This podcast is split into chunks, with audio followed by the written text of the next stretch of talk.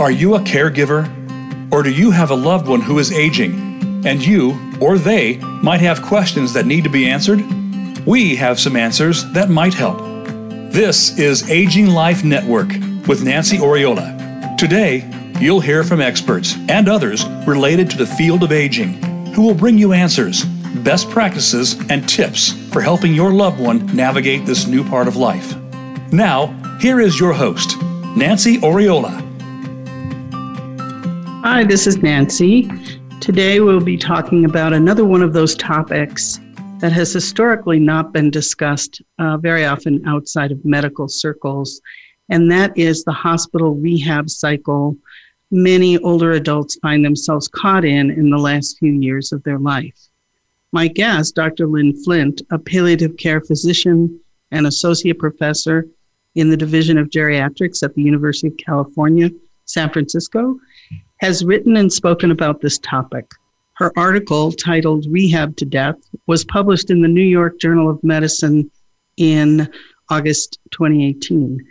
She is here today to talk about this phenomenon and discuss possible solutions for breaking the cycle and improving the quality of a senior's final years.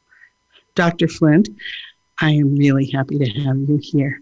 I came across your article last summer and was hoping you would come on my show with all that is happening in the medical world with COVID, et cetera, I appreciate you taking the time to be here. Thank you for the invitation. Sure. Um, thank you. Can you please, um, can you, let's start by um, having you talk about this phenomenon, what it is. Um, I call it the merry-go-round because that's what I imaged in my mind when, when I read about it. And you have written about it and termed it rehab to death.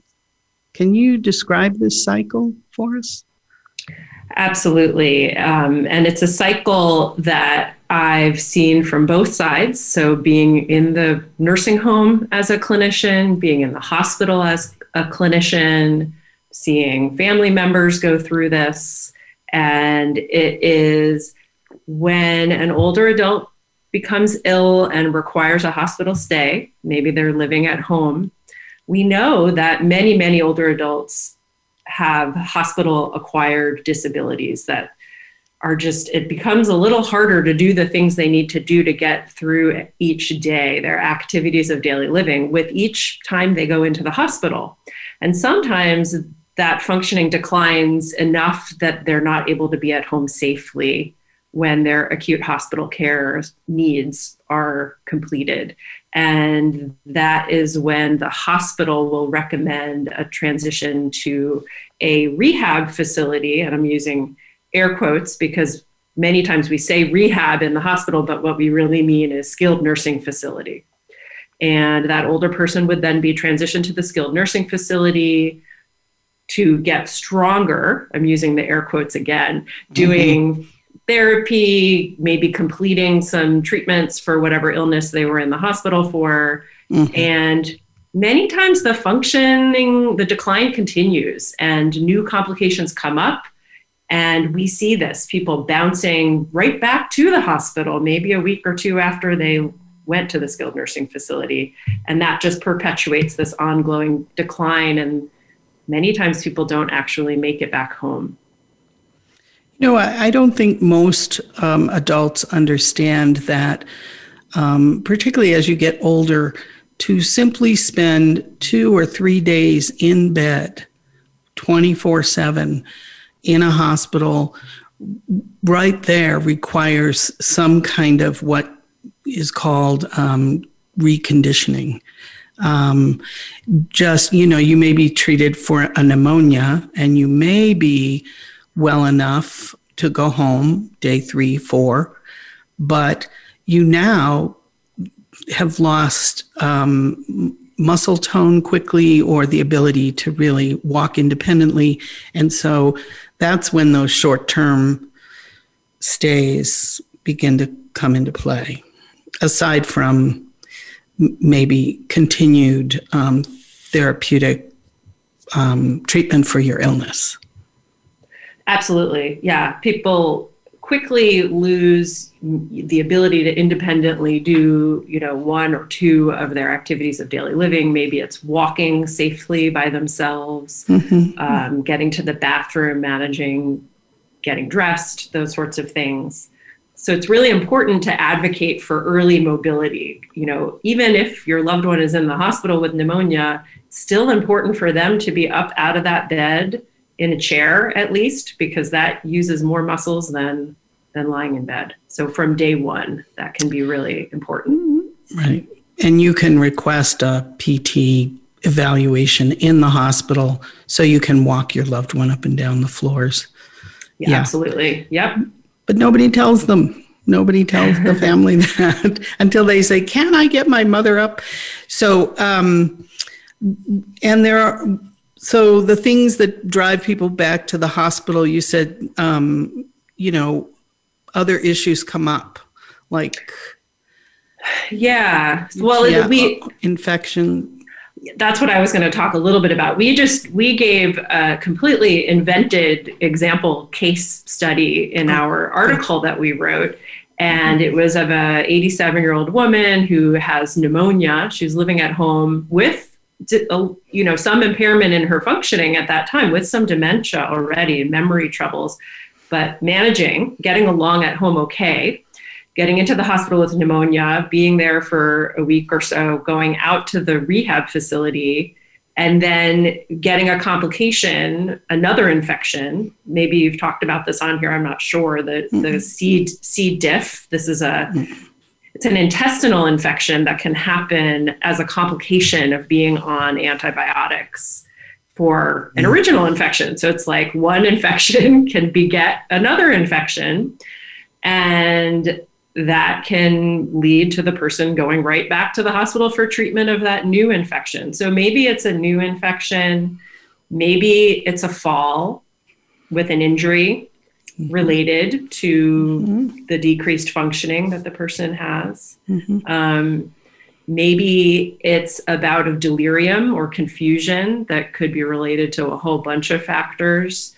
Um, so lots of different, mm-hmm. yeah, dehydration. Dehydration. I mean, there's, you know, unless you have family coming in, when you're in the facility, there's no one there saying, "Here, drink more water, drink more water." Um, yeah, so you can yeah. become dehydrated. I think there's some there's pretty wide variability um, in the quality of care that is happening, and depending on how stretched the staff is, and you know, especially in the context of the pandemic, things have really changed in nursing homes. I think they're filled with it. I'm, I'm filled with gratitude for all the heroes who are staffing our nursing homes throughout the pandemic. Mm-hmm. Um, and it's a really challenging it's a tall order the the staff are really caring for a lot of very frail people they are yes and and often a lot a, a you know good number of them at one mm-hmm. time yes, yes. exactly yeah, yeah. Um, and so um, so you worked in a facility and mm-hmm. saw this happening and started thinking about it. Um, what um, what are the other things that you noticed when you were working in those facilities? Um, we we talked briefly before the show, and there has been some change you said but in policy but what are the incentives are there still those incentives for nursing homes to not treat that infection on site or I, I, mean, it's it's kind of a delicate subject, but I loved that you just addressed it head on.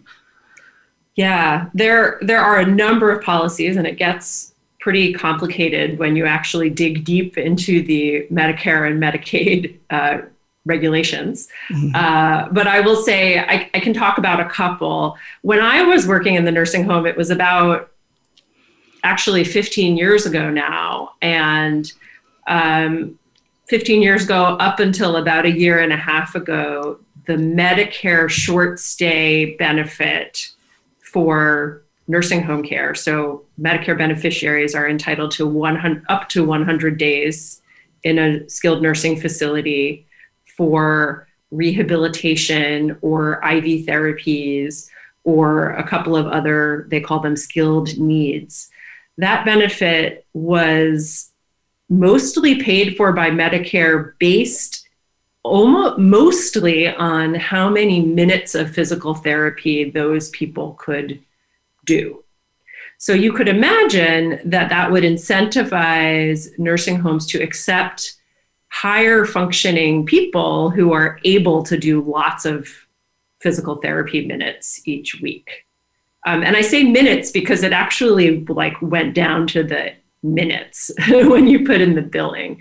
Um, and so that disincentivized nursing homes actually from admitting more frail, complex patients who really needed options. And it, and it also, dis- if they did have those complex patients, um, you could imagine if they weren't doing a lot of therapy minutes and they got sick, there's a strong incentive to then move them back to the hospital because they weren't bringing in a, a lot a higher rate when they were in the nursing home.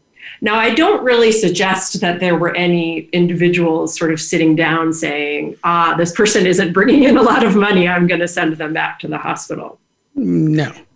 I think it's just the forces of the structures of care. Um, yes. Well, and, um, you know, this is not a show about rehab, but I will briefly say, as you know, there are different kinds of rehab, and those who go to the nursing home typically are more they are more frail and they um, they typically um, need they're not able to do the three hours a day that um, uh, an acute setting yes. would uh, require. And so they're getting 30 to 45 minutes a day, perhaps. And some of that includes just learning how to sit up on the side of the bed. And mm-hmm. so um, you can see how. Um, in that process, unless someone's there to work with them, those other 23 hours and 15 minutes a day, that uh, reconditioning m- might be a challenge in those situations. Yeah. And it, yeah. it brings it brings me to two thoughts. Number one, you're you are kind of perpetuating that issue that we initially talked about, which is the being in bed all the time. So even yeah. as you say, with 30 or 40 minutes of mm-hmm. exercise, exercise maybe being sitting in a chair, sitting on the side of the bed, that you're still mm-hmm. really immobilized for much of the day. But I will say that the, that Medicare did shift this policy in October 2019, and they transitioned to the patient driven payment model, PDPM. And the reason that I mention that is because it actually is really aimed at removing that incentive to only admit people who are able to do lots of physical therapy in minutes. Mm-hmm. And it allows, it's a complex equation how you figure out how much money each person brings in each day, but it factors in medical complexity, nursing needs, um, oh, and kind of more of the kind of real picture of what we're seeing. The jury's out on what the actual patient outcomes are going to be. We, we don't even have two years in yet, so we ha- don't have the data to know what's changed. So they're they're um, looking at all the the disease or illnesses, comorbidities, as you say, mm-hmm. and um, and paying the nursing facility to to care for that as well, which is only fair. Um, they would, yeah, but um, and I should say that it's not that people only are being sat up in bed; they are actually getting therapy, yes. PT or OT therapy. However, they're not getting a lot of it. And, yes, and yeah. I will add I, the the two things that I think are there's a couple of interesting pieces about this new payment. Not to get too deep into the policy, but number one, as you mentioned, when somebody gets sick, um, maybe with this new way of payment, it will incentivize nursing homes to keep patients there when they're well enough to stay in the nursing home, but have an acute illness. So they might might be able to avoid hospitalizations because maybe the nursing home will be able to be paid a little bit more if somebody has a mild infection, pneumonia, right. something like that. Keep them there and manage it. Yes. Yeah. So the hope is maybe it'll prevent that. However, um, the goal of many, many people is to go home. And, yes. um, you know, that's sort of my, I think, uh, one of my primary missions in life is to help people remain in their home or get back to their home. And so, primarily because of COVID, but um, I, I've had a real shift in my thinking about looking at people rehabbing at home if possible. And mm-hmm. so, are there cases where that might be appropriate for people to leave the hospital and go home with rehab rather than to a facility? Mm-hmm. And do you see any benefit to that? I do. I mean, I think, especially in the context of COVID, mm-hmm. trying to get people home is going to be the most preferable route especially for patients who have the family and friend and caregiver network that can kind of string together and help support the mm-hmm. person. Mm-hmm. Um, I think, you know, right now in the era of limited visiting hours or visiting availability, all of that, there's a lot of there's a lot to give up when someone makes the choice to go into a nursing home. Yeah. Yeah, they put themselves, there are a number of risks that they yeah. expose themselves to, certainly. Um, could it be that um, the yeah the patient can initiate that with the discharge planner or even friends um, or family can initiate that conversation about going home. I think oftentimes discharge planners assume that if Medicare or Medicaid won't cover the cost of care at home that that it really isn't an option. But um, um, many of many of them know that people do have the resources, but they just simply need to find out if those resources exist. And I think you're absolutely right. I think it's the advocacy, being able to speak up about this because the merry-go-round, like you say, it's turning. Some people call it the conveyor belt. Um, it the path of least resistance sometimes is going out to a short stay nursing home. And hmm, you're right. the way the way to get home is to speak up and say actually i have this this network that can come together and do my exercises with me every day and set up my home in a way that it's safe and get me to my appointments. Well and home health can come in and do the actual therapies right Yes, yeah. absolutely. Mm-hmm. Um, yeah, although I would also add that I think even doing home health does require that caregiver network to. Oh, absolutely. Right. Carry the exercises forward and all that. Yeah. Right. Yes, because right, they need to. Um, they're only going to be there for you know a short period of time each day, and yeah. yes. Um, but I, I've also found that sometimes insurance companies ask people to leave rehab and go home before they're ready to. So that's yet another cycle that I've seen is the home hospital rehab mm-hmm. cycle yeah. as well. People go mm-hmm. home and they're not prepared and they say, oh, yes, I have support. they just want to go home. And uh, yeah, I mean, the burden of transitions, especially mm-hmm. in the last year of life, is tremendous. The number and just the burden. Right. And there's been a lot of written and talked about. And, um, and I think, you know, some of the home care companies have set up transition programs and they, they market that to hospitals. And so it's, it's worth having the conversation. Absolutely. To, to go home. Yes. Mm-hmm. Um, so we are, I can see that I am late for our first break. And so, oh, we're right on time. So let's take a break and I'll come back with Dr. Flint and we'll talk more about some of the solutions um, to help people have improved quality of life in those last years. We'll, we'll be right back. Thanks.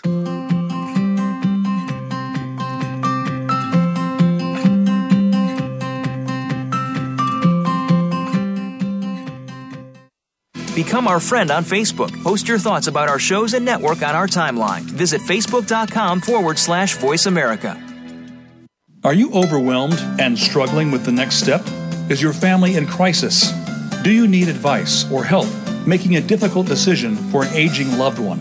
Aging Life Network was developed to connect you with senior care experts and life care professionals who will discuss your unique situation, offer practical, step by step guidance, tell you the questions to ask, and help you understand the maze of options. Their network of life care professionals, available to you through HIPAA compliant video conferencing and calls, will work with you to create action plans to solve your current and real time problems. Aging Life Network's online educational center, ALN Academy, offers 24 7 access to the most up to date and accurate information for seniors and their families. Through podcast interviews with senior care experts, articles, and live webinars, Aging Life Network shares with you those things you need to know to care for your aging loved one. Check out aginglifenetwork.com today and find the answers you need. Your life, your health, your network. You're listening to Voice America Health and Wellness.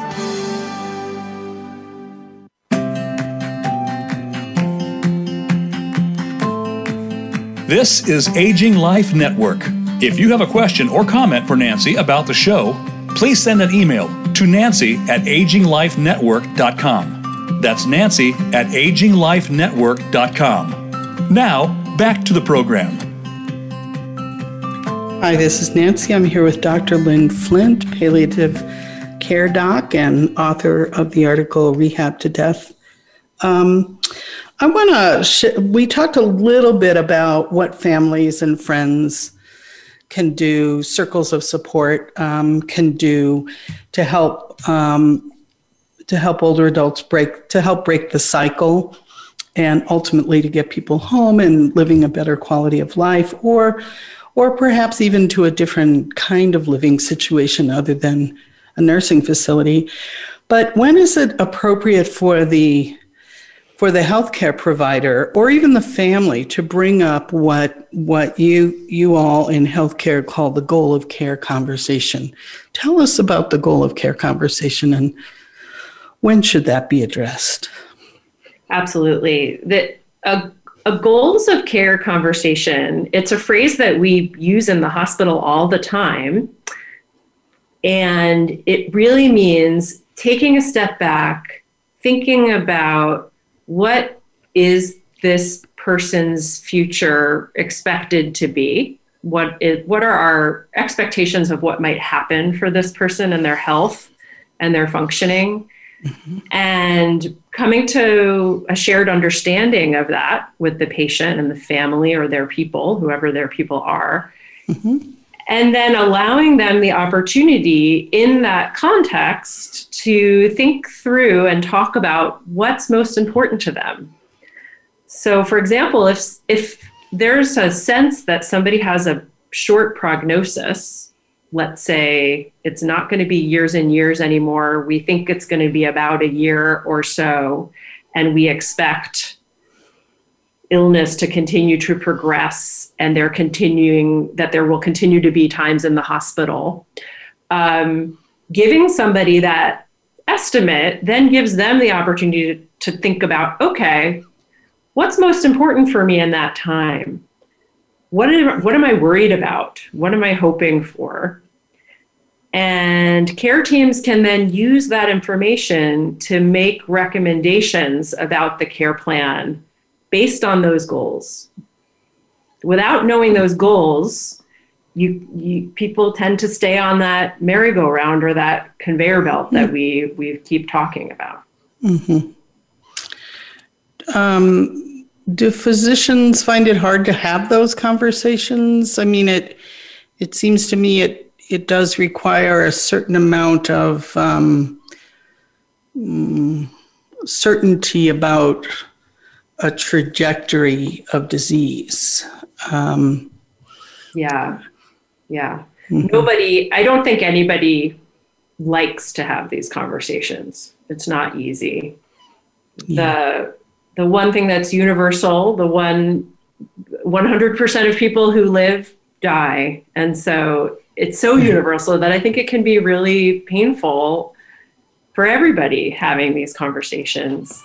And I agree with you. I think one of the pieces, in, in addition to that big existential piece that I just raised, mm-hmm. is that uncertainty that people might not want to really take the risk of offering a prognosis or an expected functional future for somebody, you know, what they're going to be able to do. And at the same time, I would argue that the care team, that the clinicians caring for people, for older adults with serious illness, have been through it. They with lots of patients and families. They've seen um, they've seen they have clinical experience to guide them. They also have various you know we have some prognostic models. We have some science to guide us to some extent. And we can put those things together with our best opinion to offer an estimate that is oftentimes a range, I would say. And sometimes the most that we can say is the future is really uncertain.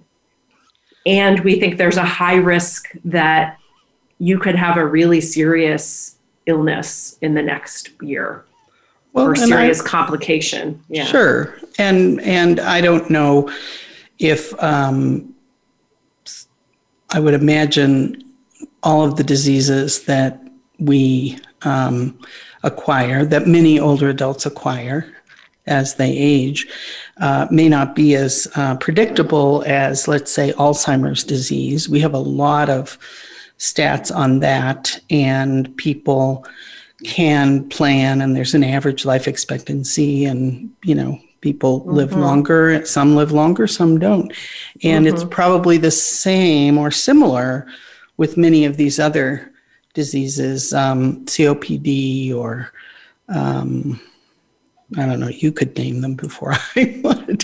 Heart Many- failure. Heart failure. Mhm. Yes. And so, um, right. And so, what we're talking about is um, when they get to a point where you're really seeing the last couple of years Mhm. left. Yeah. So the times when I think what you're met kind of pointing out is that there's a there's a time when the diagnosis of a serious Occurs. illness is made, like Sure. dementia, as you mentioned, and Mhm. many times, although unfortunately, many times this doesn't happen. Also, No, it doesn't. the, the planning the planning for many families really begins at diagnosis and i think similar to a diagnosis of a of a serious cancer for example where oftentimes we have a little bit more certainty around what the prognosis actually is in time right. um, and I agree, things like COPD, heart failure, the time of diagnosis often isn't a time when these goals of care or advanced care planning conversations happen. But I think they're a good time to ask for it, actually. Um, and then I think there are sort of signposts along the way. So when there's a hospitalization or when there's a couple of hospitalizations, these are times to take a step back and understand what does this mean for the future of this person, the expected future. hmm Yeah. Well, and similar to dementia, you know that at some point you're going to need 24 hour supervision for safety um, before you even need assistance potentially with um, activities of daily living. And so, you know, if you have COPD, you know, um, how does that impact me maintaining myself in my home for the rest of my life? What would that look like? And so um, those conversations can be had with, you know, a couple different um, healthcare professionals. But um, but the goal of care is more and more often coming up in those last couple of years of life. And um, should the so if a if a family member brought that up, should you know ask the question should we have a goal of care goals of care conversation with mom um, would the doc know what they meant by that I would say yes. Okay yes, that's the, okay. that's the good buzzword to use. Yeah. Okay. Buzz phrase. Yeah. Yes. Mm-hmm. Okay. And so um, we're suggesting that, that that would be a positive thing for people to do. I think it's it's always wonderful to call the primary clinician, ask for a goals of care conversation. You could you could also say, I want information about what you expect to happen in the future and how we can plan for that. I think that's also a great what you know, really coming up with some specific questions um, around what to expect and what might we need to be preparing for and putting in place. And in the hospital, the shorthand for that is goals of care conversation. Good. Okay. Well, and that might um, be a good segue into um, the topic I know is near and dear to your heart at this point, and that is palliative care. And it is a topic I've not fully discussed on this show, and and I think it's a great topic for us to have today because, um, as you and I have discussed briefly, it is one of the solutions to breaking the cycle of rehab home hospital or rehab hospital. Mm-hmm. So why don't we shift to that now and um, and can you share with me and our listeners how how how do you define palliative care? Great question. I'd be happy to. Um, palliative care is a type of specialized healthcare that is delivered by a team of professionals, including usually a nurse, a social worker, a chaplain, a physician, and many times other providers too of different disciplines. We have a psychologist on our team, for example. And that team works together to care for patients who are facing serious illness, patients and their family, and really not just family, but their circle, whoever's caring for them or is involved right. with their life. Family of choice, yeah. Yeah, and the goal is to maximize their quality of life. And it can be offered at any age, any stage of illness, and it can happen right alongside curative treatments. And if I sound like I'm reading something from memorization, it comes that is a that is a paraphrased definition from the Center to Advance Palliative Care.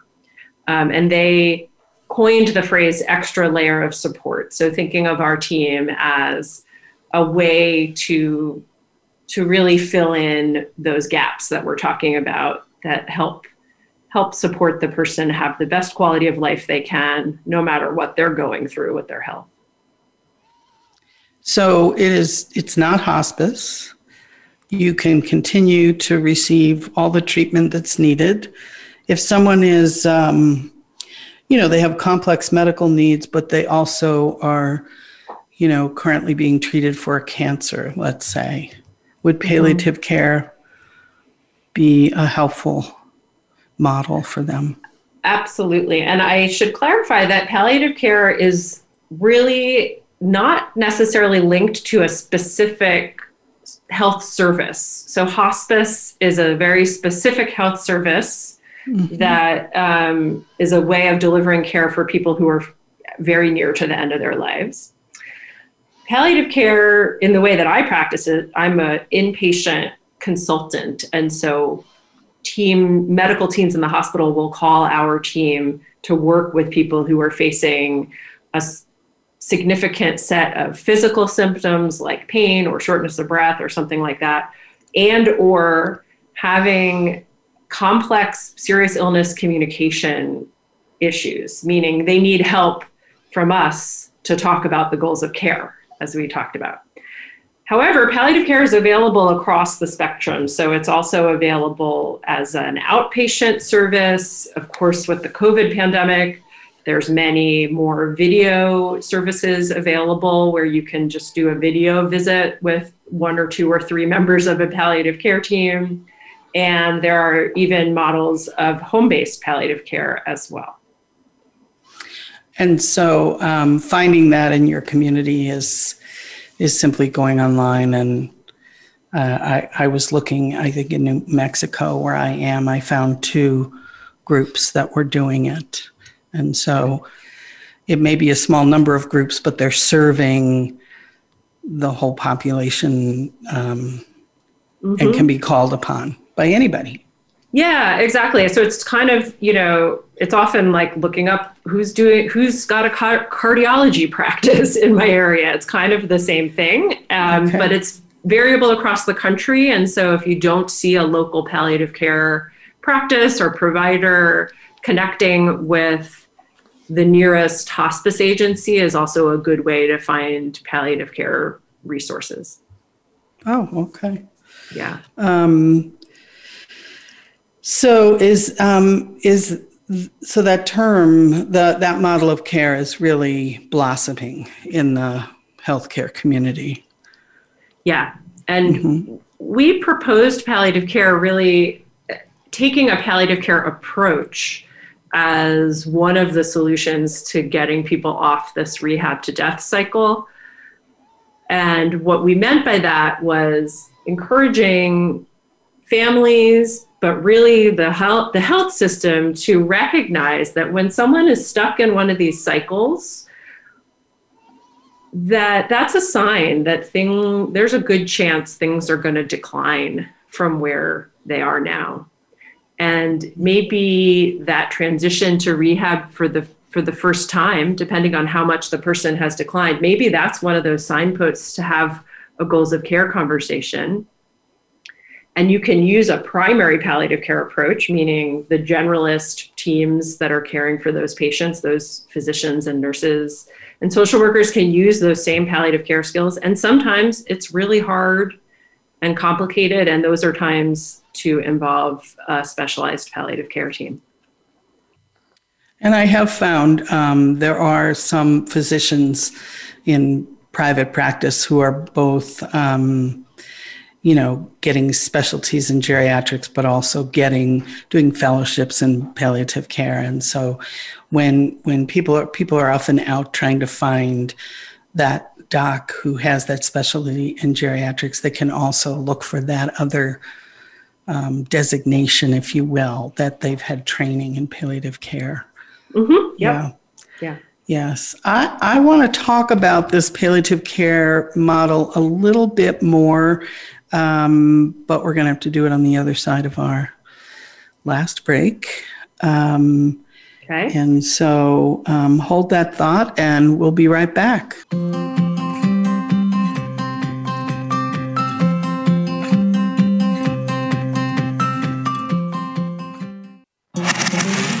America is on your favorite smart speaker. If you have Alexa or Google Home, go ahead and give us a try. Hey, Alexa, play Finding Your Frequency podcast on TuneIn.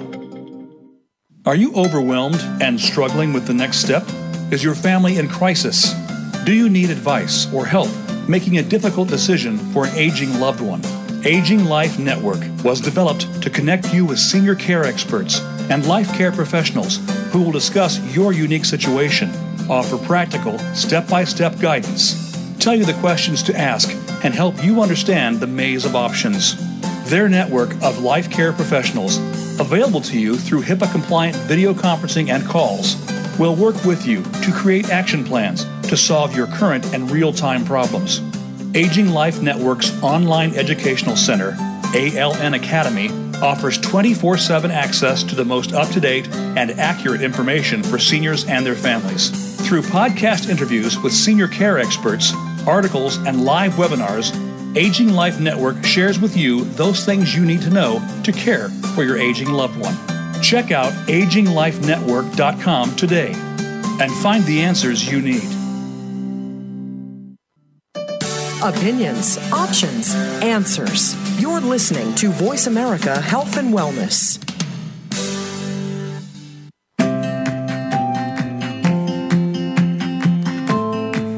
This is Aging Life Network. If you have a question or comment for Nancy about the show, please send an email to nancy at aginglifenetwork.com. That's nancy at aginglifenetwork.com. Now, back to the program.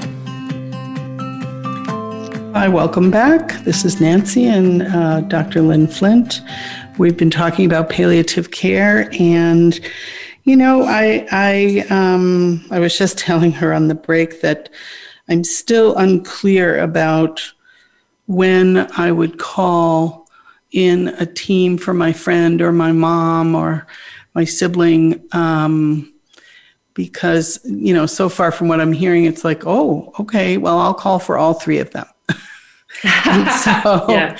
um, you know I, have always I, I, mean in my personal practice i would i for years I would call hospice too soon for people. And so I'm, I'm that person that hears, oh, there's some benefit and it can help fill a gap, so I'll call now. And it might not be the right time to call or the right so mm-hmm. situation. So could you speak a little bit more about um, about who those folks are that that um, mm-hmm. are best suited for a call? Yeah, absolutely. I, I think one of the things with palliative care is there's less of a worry about it being too soon. Hospice is really for people who are anticipated to be in the last six months of their life. And like I said earlier, it's a very specific health service. So people really transition to hospice care as their primary health care. Whereas if you see a palliative care team, that doesn't mean you've transitioned all of your care to this new way of taking care of you. It just means that team is complementing all the other healthcare that you or your loved one is receiving.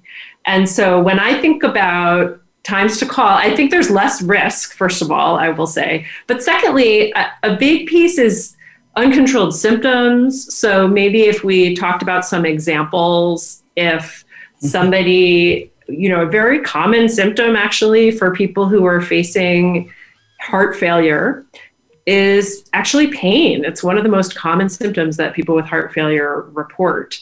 And pain is not, many times, it's not a focus of a cardiology heart doctor visit because they're focusing as they need to be on all the other things that they have to manage for the heart failure. So if there are symptoms that are coming up, physical symptoms, in association with a serious illness or multiple illnesses coming together, that is a great indication that palliative care might be able to help. And I just, you know, I think pain is such a common, pervasive, difficult well, problem. And it's, yes, and it's gotten trickier with the oversight of physicians and, um, yeah, it's, it's, it's gotten trickier it's really tricky. And I think, you know, it's really tricky. that right. could be a whole other conversation in and of itself.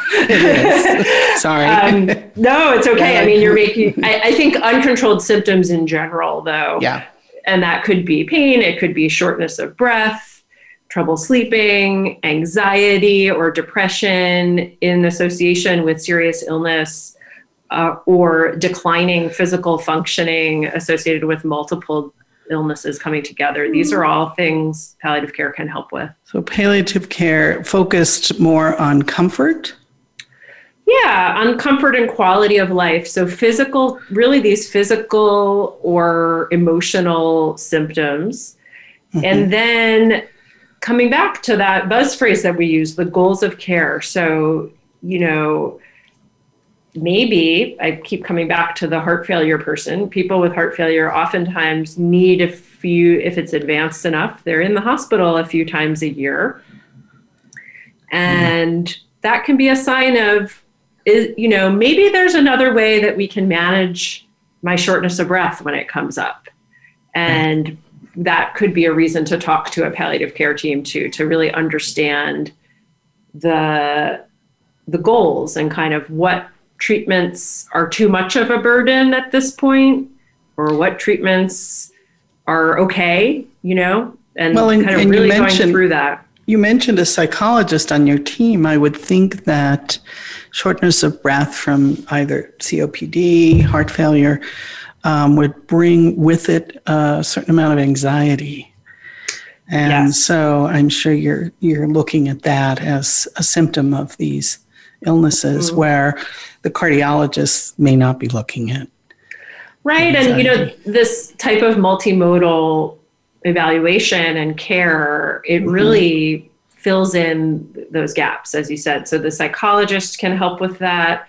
And the chaplain really addresses this gap, um, significant mm-hmm. gap. I mean, many, many people have pretty significant spiritual distress in the setting of facing health challenges. And mm-hmm.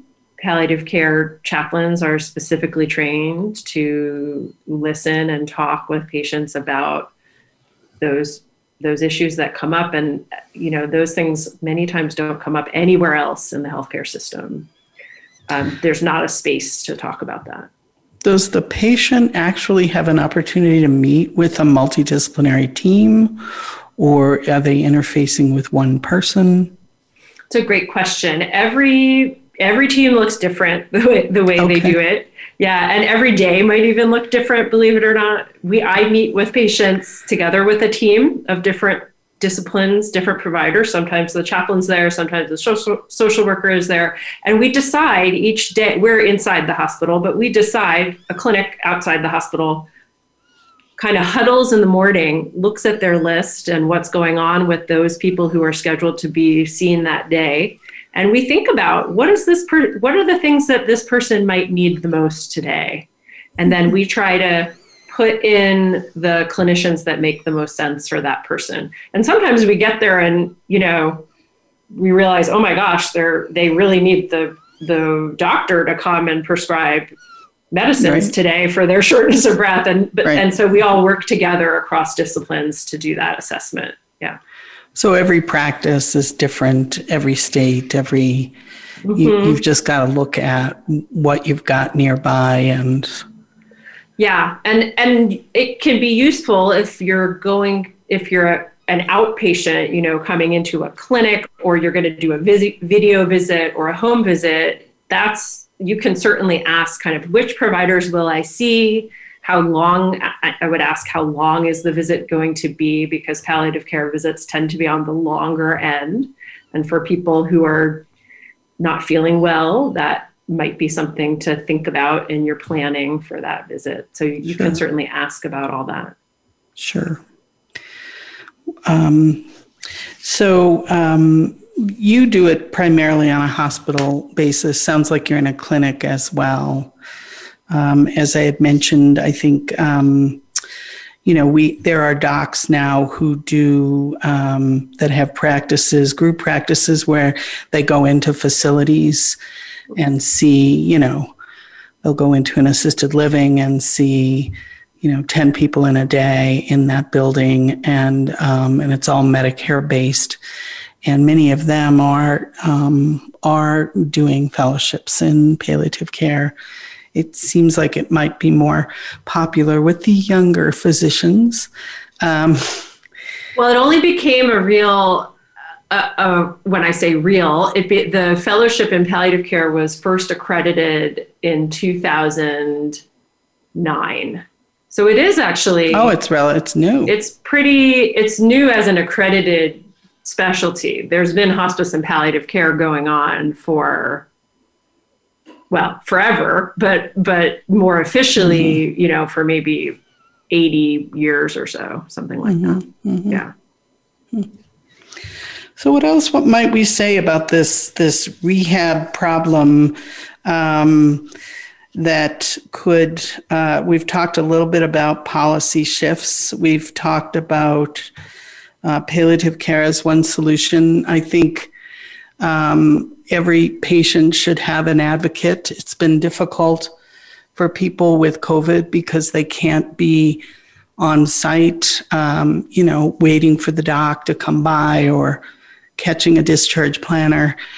Um, uh, I always encourage people to call and talk with the discharge planner after they've talked with um, their friend, the patient, or their loved one, um, what else can people do that will, um, you know, help move this thing to another to another level, if you will?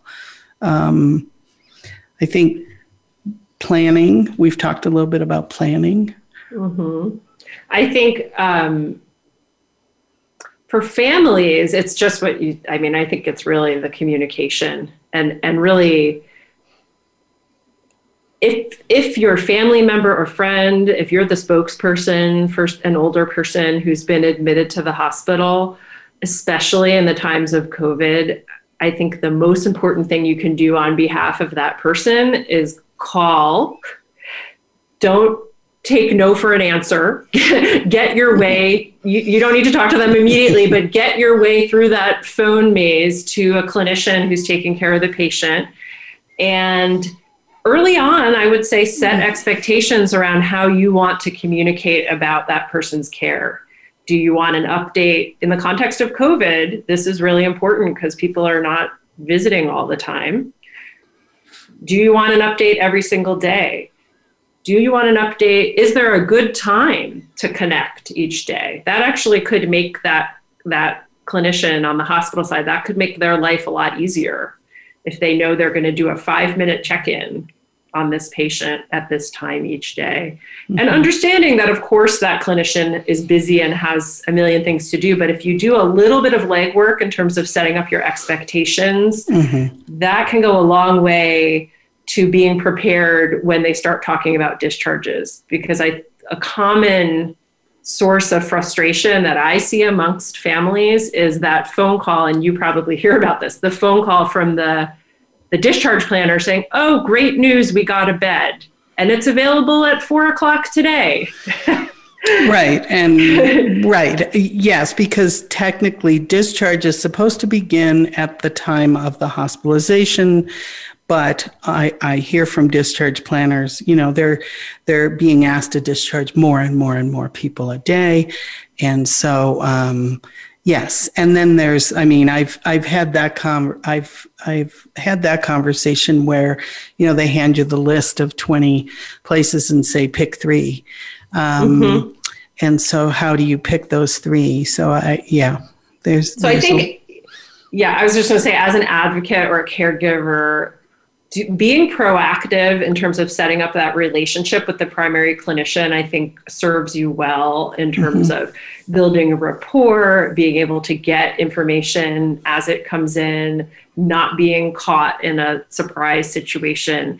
And mm-hmm. if something happens and the person takes a turn for the worse, or things really aren't going as you expect, you have that relationship with that clinician to fall back on. It's easier to have these hard conversations yes. when you've already spoken with them yes. several times, even if it's just been a couple quick transactional transactional conversations. Yes. Yes. Um, and probably the last thing I would say is that um, the goals of care conversation um, could begin sooner among the family similar to, as we mentioned earlier, the advanced care planning, the life care planning, um, particularly if somebody is, you know, midstream in, in an illness that is a life ending illness mm-hmm. ultimately. I mean, you know, things happen and people die of a multitude of things, but if you have significant heart disease or um, COPD or um, I don't know, diabetes perhaps with complications. These conversations, I've, I've heard you say, should be a part of those other planning conversations. Yeah, I think the, the there's that initial advanced care planning conversation that you may have discussed in other segments, and that transitions as things change over time into sort of periodic goals of care conversations that might happen when things change for the person or maybe also just on an annual like just every year when there's a check-in with the primary care reviewing back to that advanced care plan and again you're kind of in the habit of talking about it a little bit mm-hmm. so that when you have to have the really hard conversation so as things progress to what we're discussing today yeah. you can have those other conversations. Yeah. Okay. Well, I, I think we should leave it there today. Um, you are, I, I've just been waiting to be able to talk with you, and I really appreciate you taking the time um, out of your busy work life and family life. And um, I wish you all the best. And I appreciate you being here today, Dr. Flint. And uh, I would encourage people to go read the article, knowing that there's been some policy changes, but it's called Rehab to Death. Thank, Thank you. you so much. Thank you for the opportunity. You bet. Have a good day. Thanks. Thank you for tuning in this week to Aging Life Network. Please join host Nancy Oriola for another edition of the program next Wednesday at 1 p.m. Eastern Time and 10 a.m. Pacific Time on the Voice America Health and Wellness channel. We can't wait to talk again.